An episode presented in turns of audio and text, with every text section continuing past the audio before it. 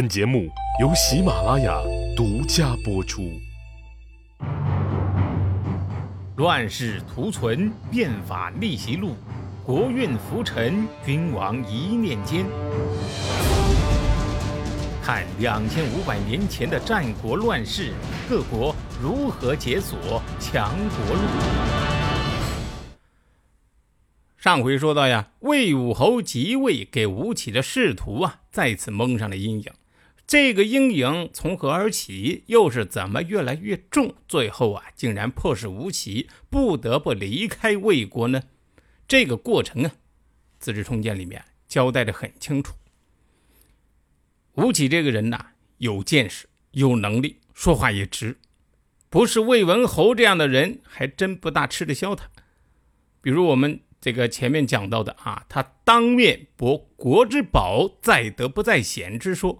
虽然你说的有道理，但并不是说你有理你就能走遍天下，你还得注意说话方式，是不是？武侯心登大宝，正雄心勃勃要干一番事业呢，被吴起这么一对呀，嘴上不说，心里边肯定是不舒服呀。吴起是先王老臣，从这段对话看，就算不是那种长辈教训晚辈的语气啊，也是一种辩论的语气。眼睛里头不太把武侯啊当做君上看待，这武侯心里边难免有想法。不过呢，从这段对话我们也可以看出啊，吴起的政治主张是施行仁德，但是呢，他一方面认为为政的关键在于讲仁德，另一方面呢，自己做事情却又是那么极端，这样的矛盾啊，该怎么理解呢？我觉得这就是吴起的可悲之处了。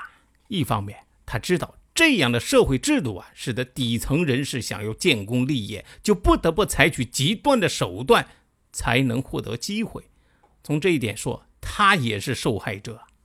另一方面呢，他渴望建立一个讲仁德而又公平的社会，对他这样的人有正常的晋升通道。所以呀，他才谏言武侯要行仁德。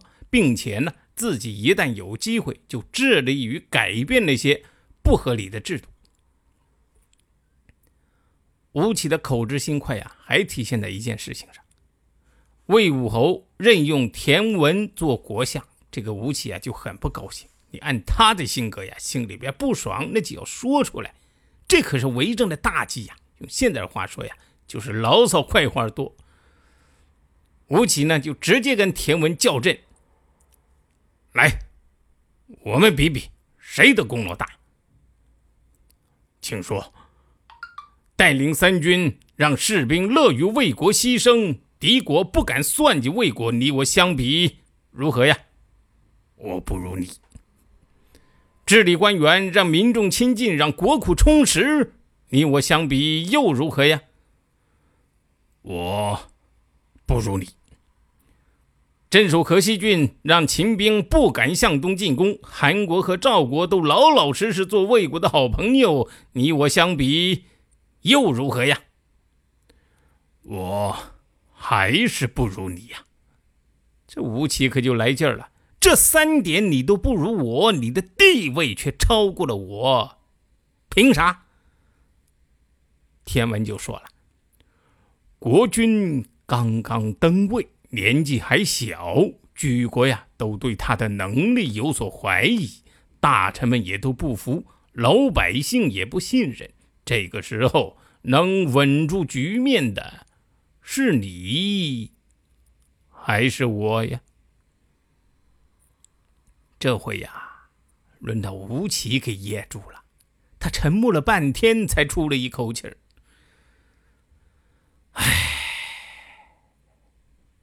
应该交给你呀！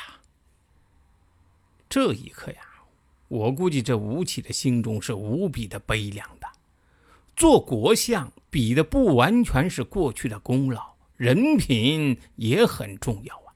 现在主少国疑，大臣未复，你吴起之前做过的那些个事儿，这副德行，人缘那么差，你要是来做这个国相。大家会跟你团结一致干革命吗？你是德不配位呀。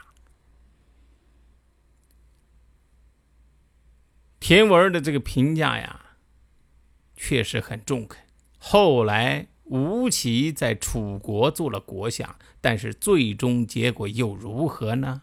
正应了田文这个评价。我们呢，继续往下讲。田文死了之后呢，公叔痤又做了魏国的国相。这个公叔痤呀，是个妒贤技能的主哎，你说这魏武侯啊，选这样的人做国相，这魏国还能有个什么好啊？文侯时代那是冲着魏国变法大业而来的人才呀，被他挤走了不少。咱们看看啊，他是怎么挤走吴起的？吴起呀，是公叔痤最大的竞争对手，所以啊，他一直在琢磨着。怎么把这个劲敌给消灭了？公叔痤呢，娶的是魏国公主做的老婆。哎，说到这，这公叔痤应该也是在魏国的公室啊，居然娶了这个魏国的公主。哎，那这不是近亲结婚吗？这个时候啊，公叔痤的一个仆人过来献计：“国相大人，您要让吴起滚蛋，那还不容易吗？吴起这个人呐。”性格刚强还自恋，您呢？先对国君说，吴起十分贤能，不知道我们魏国能不能留住他？要想留住他，恐怕要嫁一位公主给他才行啊！如果他没有留下来的心思，肯定会推辞啊！到时候您把吴起请回家。当着他的面儿，让公主对你吆五喝六的，让你大失脸面。这样一来呀，依着吴起的性子，一定会向国君推辞，不愿意娶公主。那么这事儿就成了。你看看这些个小人心计啊，小人物的外心思啊，就是这样改变历史的走向的。后来事情的发展。就和这个人说的是一模一样，几件事加在一起，吴起呀又逐渐失去了魏武侯对他的信任。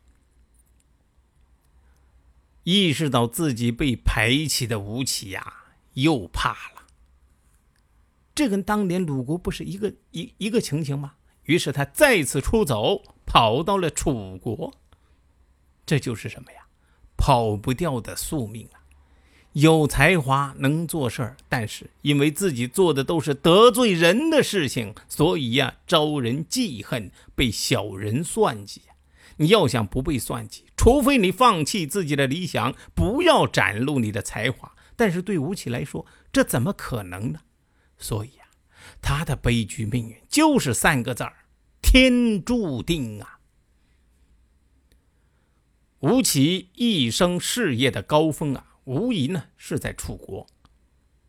话说楚悼王早就听说吴起的大名，更何况啊，吴起还是魏国变法团队的主要成员之一呀。楚悼王名叫芈夷，其实西哥我觉得呀，他应该叫芈不夷才对，因为啊，他可不像鲁穆公和这个魏武侯那样。对吴起充满了疑惧。这吴起呀，跑到楚国以后，楚悼王是赶紧召见，彻夜长谈，引为知己呀。吴起在楚国花了一年的时间熟悉情况，第二年呢，就被楚悼王拜为令尹。这个令尹呢，也就是国相，开始在楚国实施变法。吴起在楚国的变法呀。基本上是拷贝的魏国的做法。首先呢，是制定法令，以法治国，使得无论是民间还是官员还是贵族，都一视同仁，做事情啊都有法可依。然后呢，是针对楚国的庞大的政治体制，大量裁减多余的官员。楚国呀是个老牌大国，历史抱负多啊，具体表现在官多、世袭的贵族多。这些大臣贵族一代代的世袭下来，都得国家财政供养，数目是十分惊人的。当时到底有多少人要国家供养？西哥呢不知道。但是呢，我举一个后世的例子：明朝从初期到灭亡两百七十年左右的时间，朱元璋的子孙已经繁衍超过上百万了。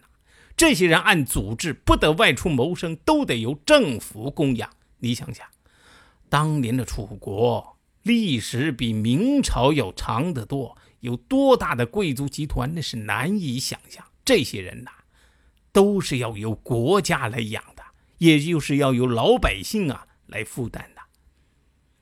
所以当时的楚国呀，虽然国土面积最大，但是呢，在六国当中，政治是最腐败，政府的效率是最低，老百姓的负担呢是最重。对多余的官员和庞大的世袭贵族，吴起的做法就是废除特权制度，取消对他们的供奉，把这笔钱呢省下来，供养军队，奖励军功。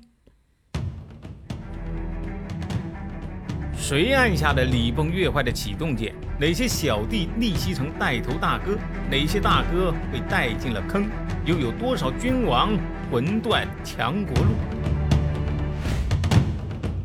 鸡哥从《资治通鉴》《战国策》《史记》中筛出战国大事件，为您剖析国运密码，轻松理清战国乱史。